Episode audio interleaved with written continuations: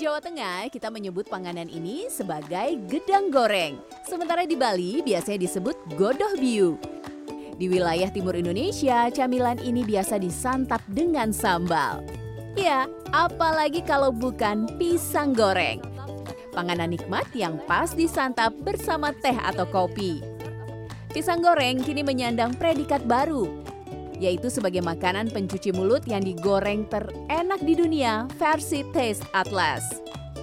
Pisang goreng menduduki posisi puncak dengan poin 4,60, mengalahkan camilan yang tak kalah terkenal di seluruh dunia seperti churros dari Spanyol yang berada di posisi 9 hingga donat dari Amerika Serikat yang menempati posisi 18. Kabar gembira ini dibagikan juga oleh akun Instagram Kemenparekraf RI.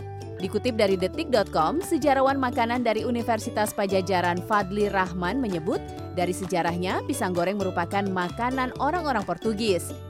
Kebiasaan mengolah makanan dengan terigu dan menggorengnya adalah kebiasaan bangsa Portugis. Biasanya ini dilakukan untuk hidangan sarapan.